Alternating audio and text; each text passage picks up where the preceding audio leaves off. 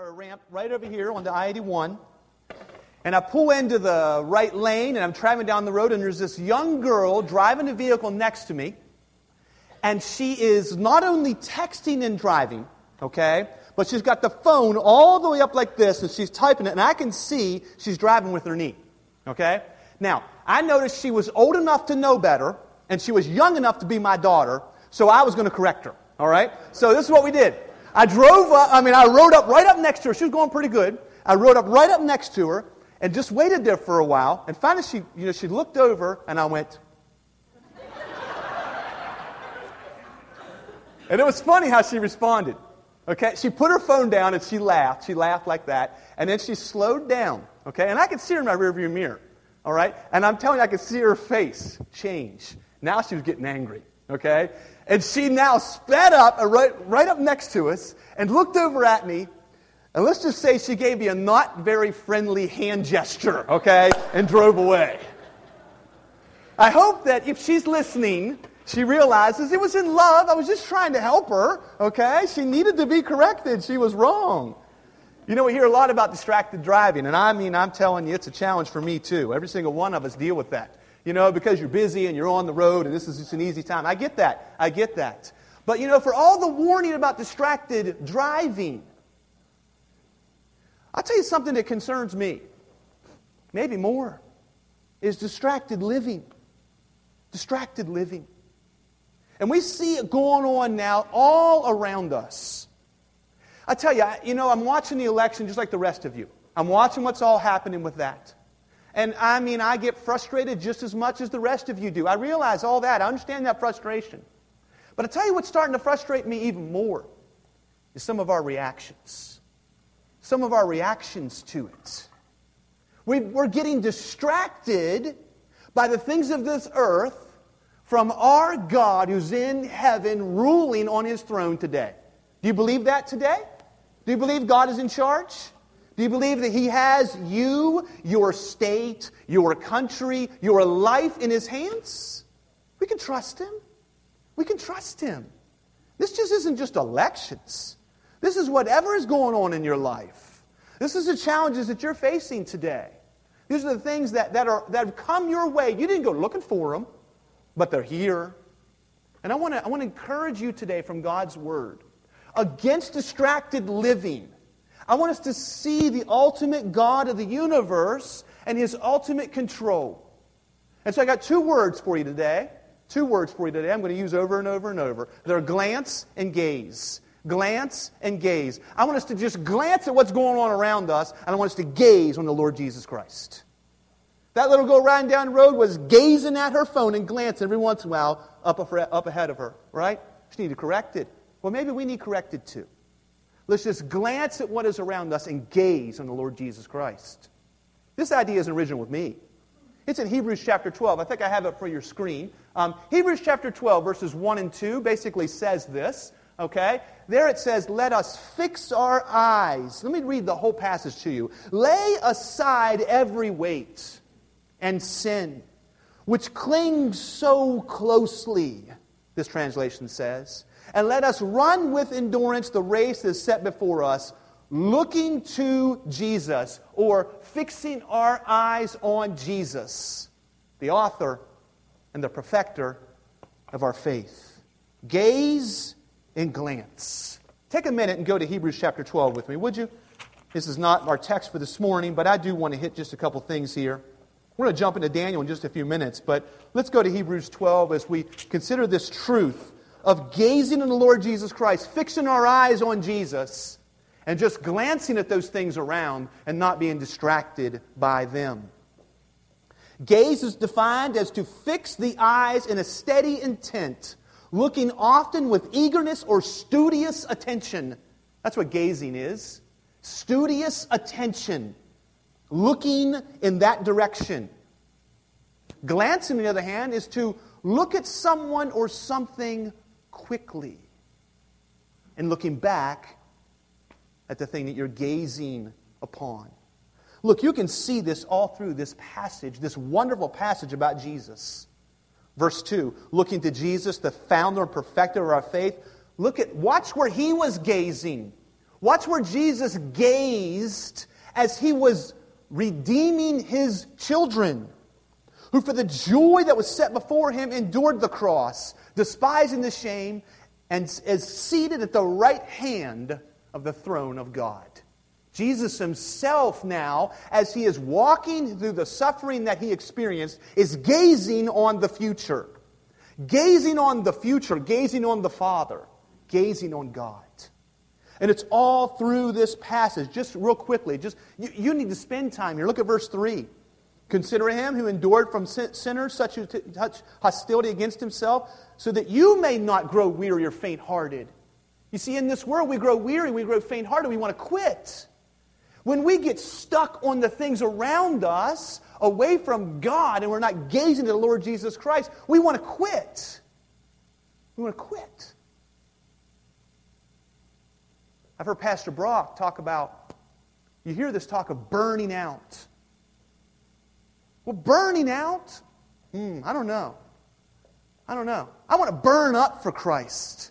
I want to be so focused on Him that I'm going to keep running after Him. And burning out often is more of a symptom of not fixing our eyes on the Lord Jesus.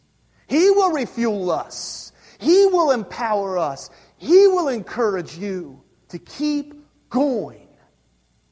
Weariness, being disheartened, mm, that's what happens when we look away from the Lord Jesus. Listen, it's all through this passage. Go down to verse number 12.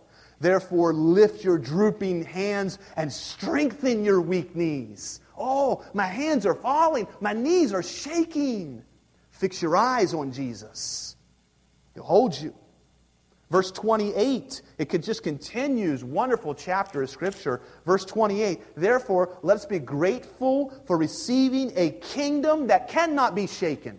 Mm. I want to fix my eyes there.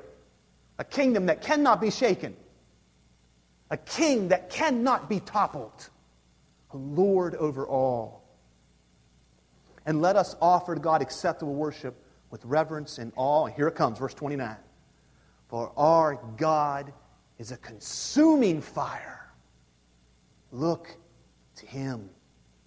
Gaze at Christ. When things come, because they're going to, when storms practically blow your ship over, you need to right your eyes and fix your eyes on the Lord Jesus. Careful what you gaze at. Careful what you gaze at because you will run there. You will run there. Some of us, you know what we gaze at? We gaze at the end of the day. I got to just get through this day, just get through another day, or maybe even just get to lunch. You know, I got to get to lunch. That's not worthy of your gaze. Got to get through the week, and then it's the weekend. That's not worthy of your gaze. Get through this school year, not worthy of your gaze. Got to get through reti- get to retirement. Just got to get through this job and then I can retire. Not worthy of your gaze. I just got to get through this life. If I could just get through this life and then I'll finally die and be in heaven, not worthy of your gaze. Fix your eyes on Jesus, the author, the perfecter of our faith. Mm, good truth, isn't it? You need to be encouraged to chase after Him. Chase after Him. All right, we're going to go to Daniel now. Okay, that's the first sermon. Okay, Daniel. Okay, go to Daniel chapter 7. Now, we are now crossing a very dangerous river in the book of Daniel. I need you to stay with me, okay? Because I, I could, you could get toppled over in this river and get in a lot of trouble, okay? Daniel chapter 7 is where we're at. And we are now going to, to shift into a very important passage of Scripture chapters 7 through 12. We're going to work our way through this, but all along, we're going to gaze at the Lord Jesus Christ and we're going to glance at everything else. But there are some things that will encourage us to continue to gaze. Let me just read the first four verses of Daniel so you get a flavor of what it is we're going to be now dealing with. Okay? Daniel chapter 7, I'm going to read verses 1 to 4. In the first year of Belshazzar, now you should recognize that name. Daniel wrote, Daniel, Daniel communicated in chapter 5 that something was going on with King Belshazzar. This is in the first year of King Belshazzar's reign. New king. New king. The first year of Belshazzar, king of Babylon, Daniel saw a dream. Now, Daniel's seeing a dream. And visions of his head as he lay in his bed, And then he wrote down the dream and told the sum of the matter. And Daniel declared, and now we're in quotes, this is Daniel relaying for us the dream that he had. I saw my vision by night, and behold, the four winds of heaven were stirring up the great sea. And four great beasts came up out of the sea, different from one another. The first was like a lion, and an eagle's wings. Then, as I looked at its wings, they were plucked off, and it was lifted up from the ground and made to stand on two feet like a man. And the mind of a man was given to it. Now, the passage goes on, but let me just stop here and, and deal with this kind of literature that we're now going to be talking about. Okay, this is apocalyptic literature. Now, that's a word you hear, but you don't know what it means. The apocalypse, oh, that's scary things, right? You know, the earth shattering and burning and nuclear war and all that. That's not what the word apocalypse means. Did you know that? You have the meaning of the word apocalypse in your Bible. It's the very last book of your Bible. Do you know what the very last book of your Bible is named? In my Greek New Testament, do you know what it says at the top of the very last book of the Bible? You know what it says? The Apocalypse. All the word apocalypse means is to reveal. It means to reveal. It means here's something that you haven't present, haven't before now seen, and I'm going to lift the curtain and let you see it. That's all the word apocalypse means. We're going to find in Daniel 7 through 12 a lot of apocalyptic language. And it's, it kind of has a flavor, and you saw it in verses 1 to 4. Gonna, we're going to see some weird beasts that have horns and are going to be like weird creatures and all that kind of stuff. And, and some of you are going to get a little bit like, oh man, what is this going to be now? This is just weird. Now, here's why you, here's why you think that. Because a lot of people take passages of Scripture like chapter 7 and they do some weird things. And they start telling us what they think this means and they think that means and, and what this horn is and what this, this country is and who this king is and this king's going to come from here. And, and before you know it, you know, you are in like this little fairy tale that they're telling and you don't know where they're getting it. They're just making this stuff up on the fly and you don't understand it. Listen, you and I are priests in the kingdom of God. When you came to Christ, God gave you a special relationship with Him. You don't need some magic eight ball to understand the Bible, okay? We're not going to shake that thing. Greece. Okay, that's what this means. That's not what we're going to do. The whole Bible is written to point to Jesus. It's all pointing to God on His throne, Jesus Christ, the Savior of the world. So as we glance at chapter 7 through 12, we're going to gaze on the Lord Jesus Christ. You going to follow me there? We're going to glance at everything that we see here. We're going to fix our eyes on Jesus. And we're going to see things about the future, yes. We're going to see things that God has revealed about the future. And some of it is going to be very, very fuzzy. And that is on purpose, I believe, by the Spirit of God. It's on purpose because we need to continue to trust the Lord Jesus. So, all of your questions are not going to be answered, but we're going to point to Christ and fix our eyes on Him. The first thing I want us to do is I want us to glance now, okay? We're going to glance at man's attempts to rule. We're going to glance at man's attempts to rule. We're going to find that in verses 1 to 8. We've already seen the start of it. Daniel now has this vision. This is the first time that Daniel has had a vision that he is sharing with us. This is God now speaking to Daniel so that he can understand this. This is a special dispensation of God's grace into Daniel's life. This doesn't happen every day, okay? This, this happened a few times and they're recorded in God's Word, but they have truth for us today.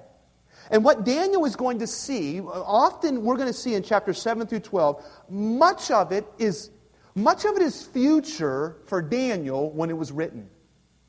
Much of chapter 7 through 12 is in the future when Daniel wrote it, but much of that has already occurred.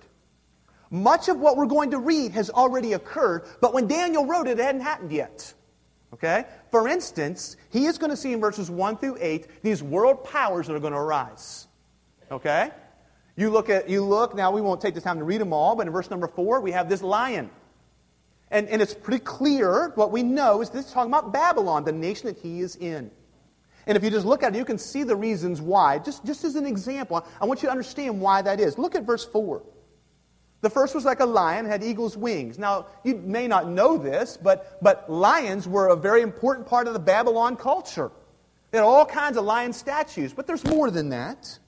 I looked at its wings as they were plucked off, and it was lifted up from the ground and made to stand on two feet like a man, and the mind of a man was given to it. Who's that sound like to you from the book of Daniel? Who went through that exact experience?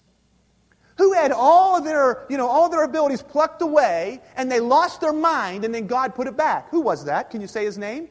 Nebuchadnezzar. That's who Daniel's talking about. He then goes through and describes these other sort of beasts. A bear rises up, okay? And then a leopard and so forth.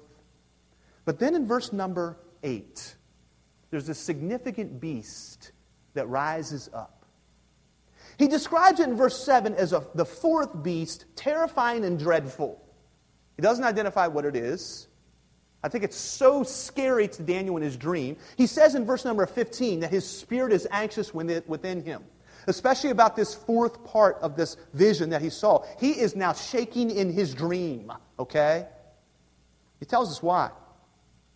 It devours and breaks into pieces and it stamps out whatever is left. It's clear from history he's talking about the Roman kingdom. They stamp out the Jews. I mean, they, they, there is a Holocaust that happens. But more than that, verse number 8. You see, on this beast are these horns, and this is already weird to us, I know. But listen to verse number 8, and you're going to find out what this horn is. I considered the horns, and behold, there came up among them another horn, a little one, before which three of the horn, first horns were plucked up by the roots. Now, here comes an important sentence. And behold, in this horn were eyes like the eyes of a man, and a mouth speaking great things. Now, here's what we have we have man's attempt to rise up and rule. And man does this over and over and over. Men and women now rise up and attempt to rule over the whole earth through their own power. And that you see this throughout history, and we're going to see it into the future. People are going to try to rise up and, and, and really just thumb their nose at God and oppose God and rule the world. And what we're seeing here, what, what Daniel's going to teach us to do, is to simply glance at that. Glance at that. When we see leaders in, the, in our government, in our world, in your, econ- in, your, in your employment, wherever it is, when you see ungodly people who rise up and try to grab the rule, I want us to learn from Daniel not to gaze at them, to glance at that, and instead gaze where Daniel did. Look at verse number 9. Gaze at the Lord. As I looked, Daniel now is in his dream. Remember, he is anxious. He doesn't understand what is being revealed to him future kings, future kingdoms. But as I looked in his dream now, thrones were placed. And the Ancient of Days took his seat. His clothing was white as snow, and the hair of his head like pure wool. His throne was fiery flames, its wheels were burning fire. A stream of fire issued, it came out from before him. A thousand thousand served him, and 10,000 times 10,000 stood before him. The court sat in judgment, and the books were opened. Daniel has now experienced and is now revealing for us a view into the throne room of God. We must gaze there. There's a few times in Scripture where this happens. There's a few times in Scripture where God allows man to see into his throne room and he tries to describe it. You'll see it in Ezekiel chapter 1. You'll see it in Isaiah chapter 6. You'll hear Paul talk about it in the book of Second Corinthians. And we will see it in the book of Revelation. But over and over and over, you see these same themes that play out as man peers into the throne room of God. And I want to just point out a couple things to you. First of all, notice there's a throne. There are thrones. This is, a, this is symbolizing power. This is symbolizing authority. This is symbolizing ultimate authority. The God of the universe rules over all man. The God of the universe rules over all creatures. You see, we can describe our creation, what we see here, and say God controls all of this, but He controls more than that. God controls the angels and the demons and all the principalities He goes on to describe in the book of Ephesians and Colossians. The Lord is ruling supreme over all these things. Colossians 1, verses 15 to 20, speaking of the Lord Jesus Christ, says He made them all. He sustains them all, and they were all made by Him and for Him. This is the God that you may know today. The one at that throne room is offering us and offering the world around us relationship. That's huge, folks. That's huge. Believers in their heart just relish this truth. I know God, this one. He's called here the Ancient of days. That's only used three times in your Bible, and they're all in Daniel chapter 7. They speak to God's eternality, that He has no beginning, He has no end. He is the ancient of days. There is no start of Him. God didn't decide, or nobody else decided that is, to make God. He's always been, and He always will be. And this world has never been out of His control from the, the highest points of control, government, those kind of things, to the little intimate details of your life. God is controlling all. That's important for us to know. It's important for you to know that. That no matter what may come, no matter what world power may raise up, no matter what may happen all around us, no matter what may happen in your marriage or your home or your employment or with your life, the Ancient of Days is ruling. It goes on. I mean, there's more here. His clothing is white. He's, he's described by these, these terms of, of purity, is what this is. And a stream of fire issues out from him, it comes out from before him. So, this is speaking of God's purity and his absolute demand for purity to come before him. The only way that we can ever approach God, because He is a consuming fire, Hebrews 12 told us, is if we come in that pure, holy sense as well. This is the great God that Daniel was able to peek into and see his throne room. He's not alone. God is not alone. He never has been. Can you allow the relational nature of the Trinitarian nature of God to impact you? God has never been alone. He has always had Father, Son, Spirit. This is why you and I are made for relationship. Within the very person of God is relationship. This is why you do need one another. This is why you do need the Lord God. You were made in His image. And He's always, always been in relationship. And before Him are thousands of thousands and 10,000 times 10,000. This is not, you know, don't sit there and do the math and figure out what this number is. This is innumerable. Creatures standing before Him. And He sits there in judgment. Gaze there. Gaze there.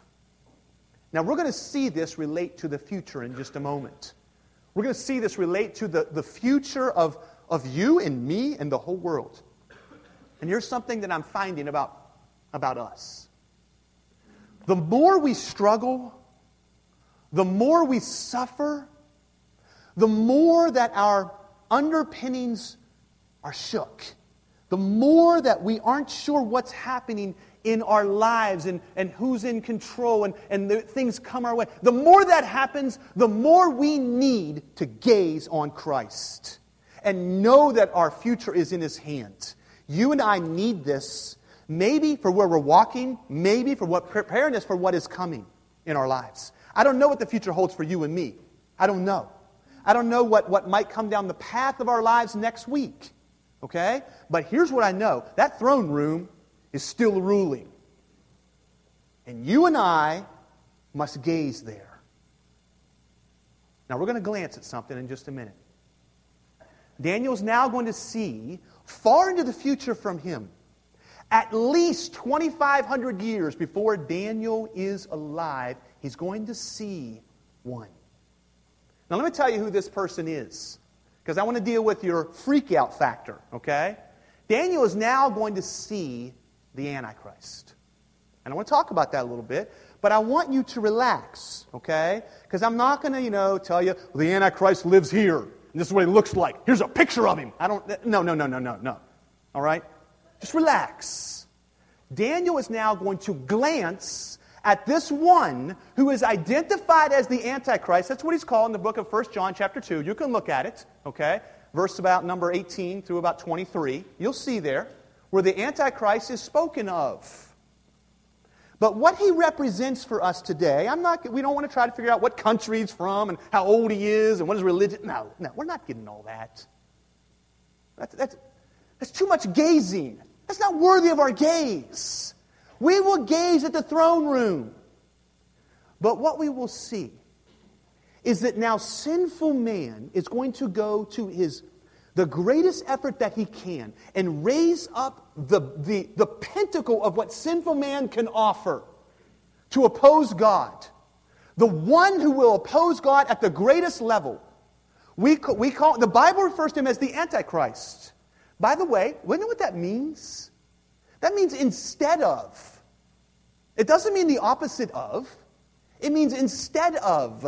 That's an important clarification. We're going to see this one who is now going to be offered to the world instead of Christ, instead of Jesus. And we will watch Daniel simply glance at that and look to Christ. Let's see it. Jump on down a little bit, okay? Verse 15. As for me, Daniel, my spirit within me was anxious, and visions of my head alarmed me. He says in 16 through 18 that he asked one who's there with him, very likely an angel, What is all this? What is going on? So, verse 19, we see that.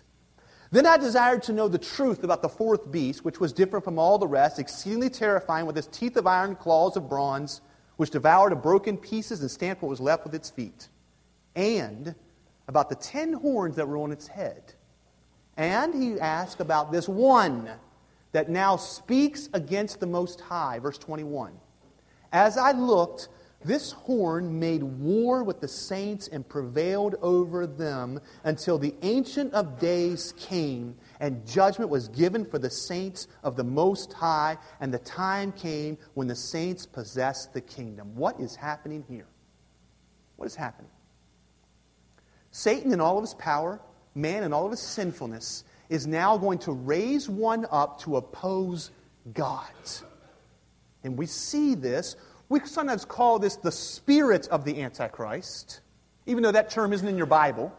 But we see it all through the culture. Do you not see people opposing Jesus?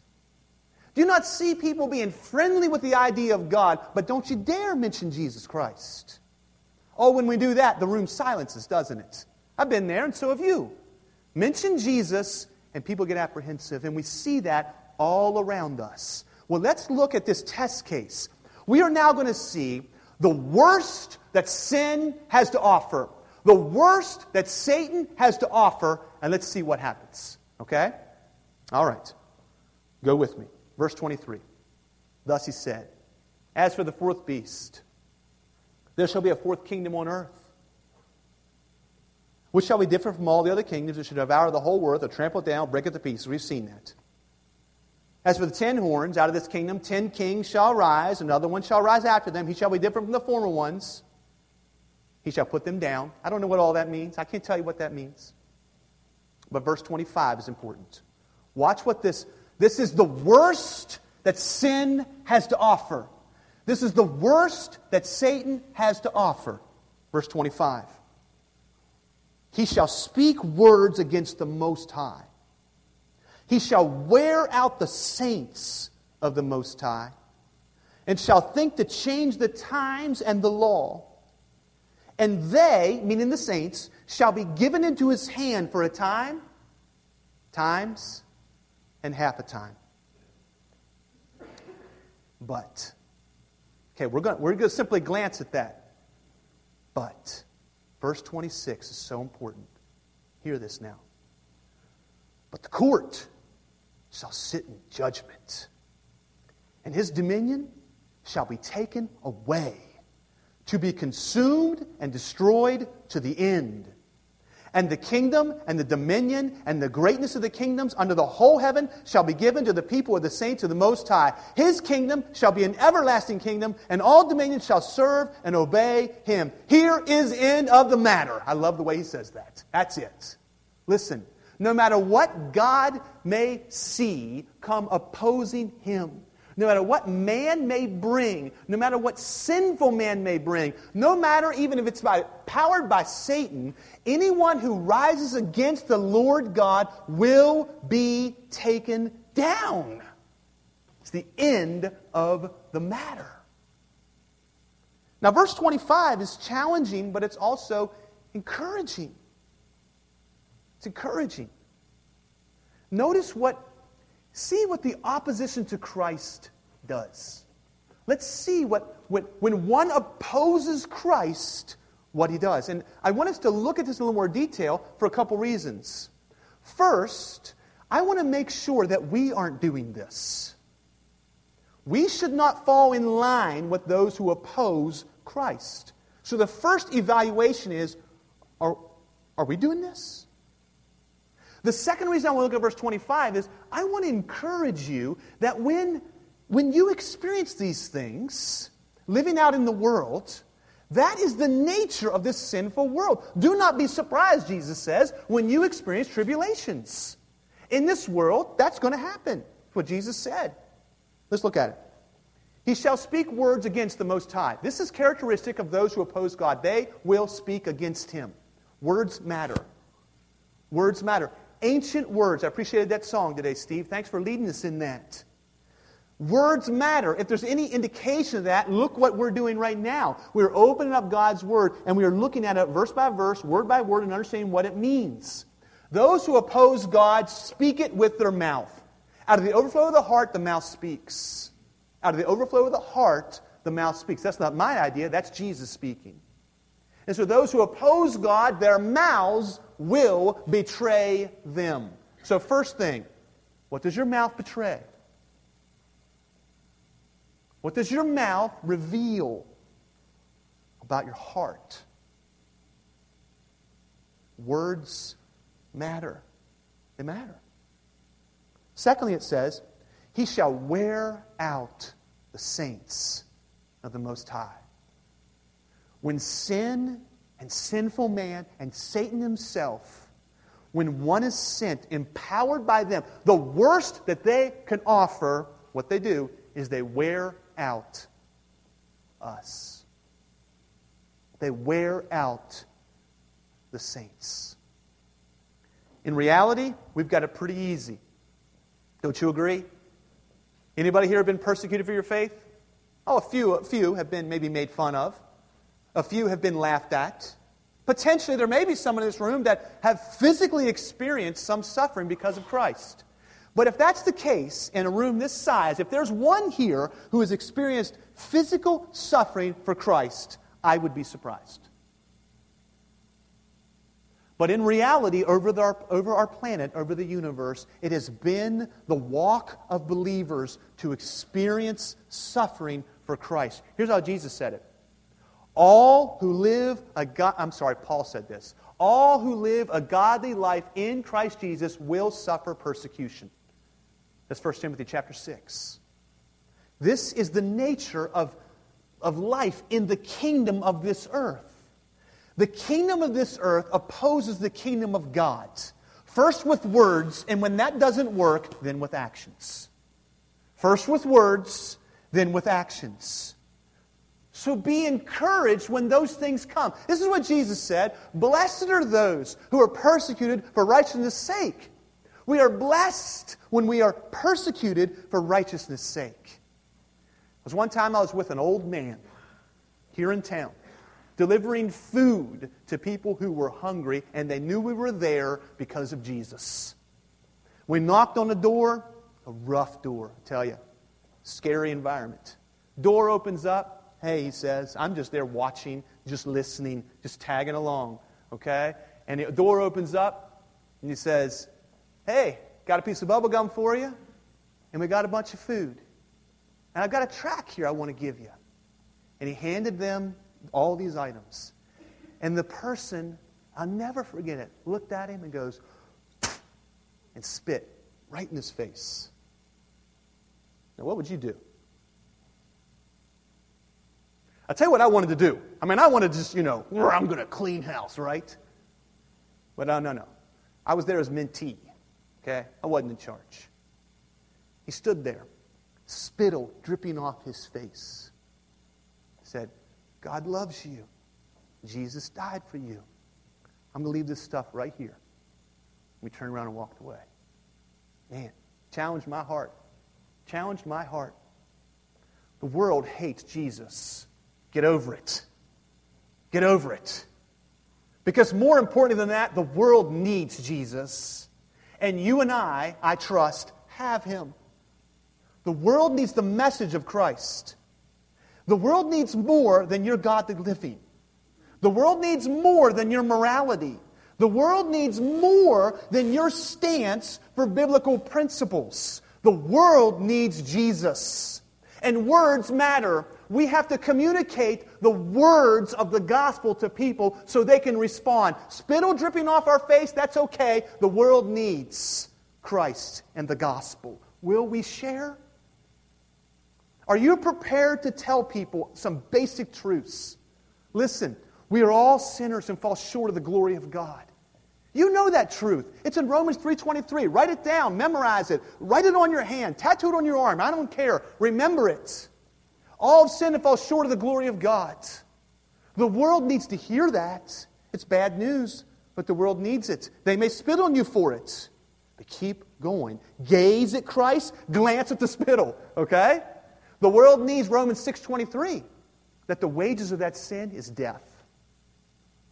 The world needs to hear this. This is not a message you find on your own. You don't stumble through a forest somewhere and find that whittled out on a tree. You need someone to tell you these truths. The wages of sin is death, but the gift of God is eternal life through Jesus Christ our Lord. The world needs to hear Romans 5 8 that though we were sinners, God demonstrated his love to us in this, that he died for us.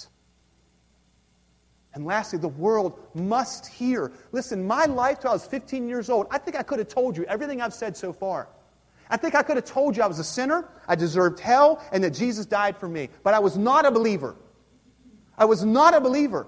I probably could have even quoted some of those verses to you.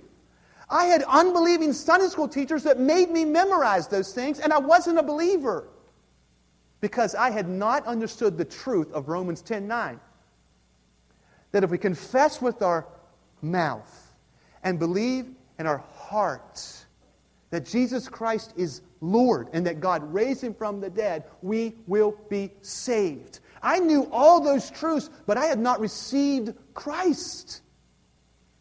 So I had all that knowledge, and I was on my way to hell.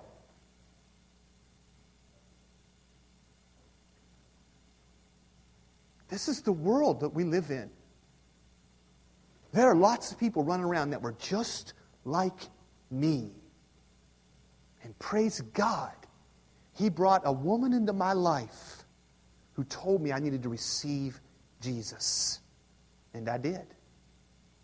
The world, the worst the world has to offer, will oppose, will, wear, will attempt to wear out saints. He shall, now let's finish this, okay? He'll shout, he'll shall change, he'll, let me see, and shall think to change the times and the law. What is going on there? When the worst that sin has to offer, when it's, when it's brought to its place, there will be an effort to change what God has instituted. There'll be an effort to change what God has declared. Be it times, be it laws, the worst that the world has to offer will try to change God's truth. Hmm, ever seen that anywhere? All around us, because the world is opposing Christ. Don't be surprised. And they shall be given into his hand. Now that's troublesome. That's troublesome. There are believers who will be given into the hand of the worst the world has to offer, and they will lose their life. And Revelation speaks about them draped in white. They are worshiping the Lord. And they will say, Worthy are you. As I gaze at you, you are worthy of me even giving my life. But I like this last little phrase of verse 25. For a time, times, and half a time. Now, I don't have time to explain what all that means, okay? But I'll tell you what it is. This is a three and a half year period. Now, I know you're probably thinking, oh gosh, we're getting weird. It's not just here, okay? You also find it in Revelation chapter 13. There is, but what I want us to see is when, when God allows the worst the world has to offer to, to rise up into power, it's limited. It's limited. It's only gone so far, it's only gone so long. I remember when I was in basic training, I had this good friend, Jason Milligan, okay? He's an African American man from Louisiana, and we were tight, man. And we would say this to one another when we were getting in all kinds of trouble. We are doing push ups, you know, and mountain climbers and all this stuff. And Jason and I would look at each other, that's what we would always say. What are they going to do? Beat us with a rubber hose. And that was like our joke. I know it means nothing to you, but if Jason was here right now, we would crack up saying that because this is what it meant. Really, what are they going to do to me? I'm out of here in eight, ten weeks anyway. I mean, they can't do anything to me. What are they beat with a rubber hose? I don't think so. I'll do push ups all day. I don't care. It's limited. God is going to allow man to have his sinful way to the max. God's going to say, Go, go. Offer the best you got. But it's limited. It's limited. So is what you're experiencing. So is that thing. Don't you give up hope thinking there's no end to this. Oh, yes, there is. Yes, there is. No more tear, no more sorrow, no more shame, no more sun, because God is the light. Mm. See, it's all limited. Okay, one more gaze, and I got to stop. One more gaze. Let's go back for that one. Okay? Verse 13. Man, you know, sermons could be written on verse 13. Look where Jesus, look where Daniel, that is, is gazing. Look where he gazes. I saw in the night visions, and behold, with the clouds of heaven, there came one like a son of man. And he came to the Ancient of Days and was presented before him, and to him was given dominion and glory and a kingdom that all peoples, nations, and languages, that's us, should serve him. And his dominion is an everlasting dominion which shall not pass away, and his kingdom one that shall not be destroyed. You say, Who is this? Who is this one that's going to come on these clouds?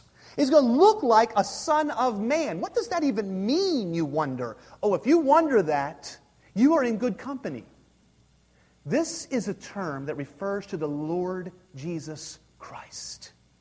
Here he is. He is now going to be given dominion.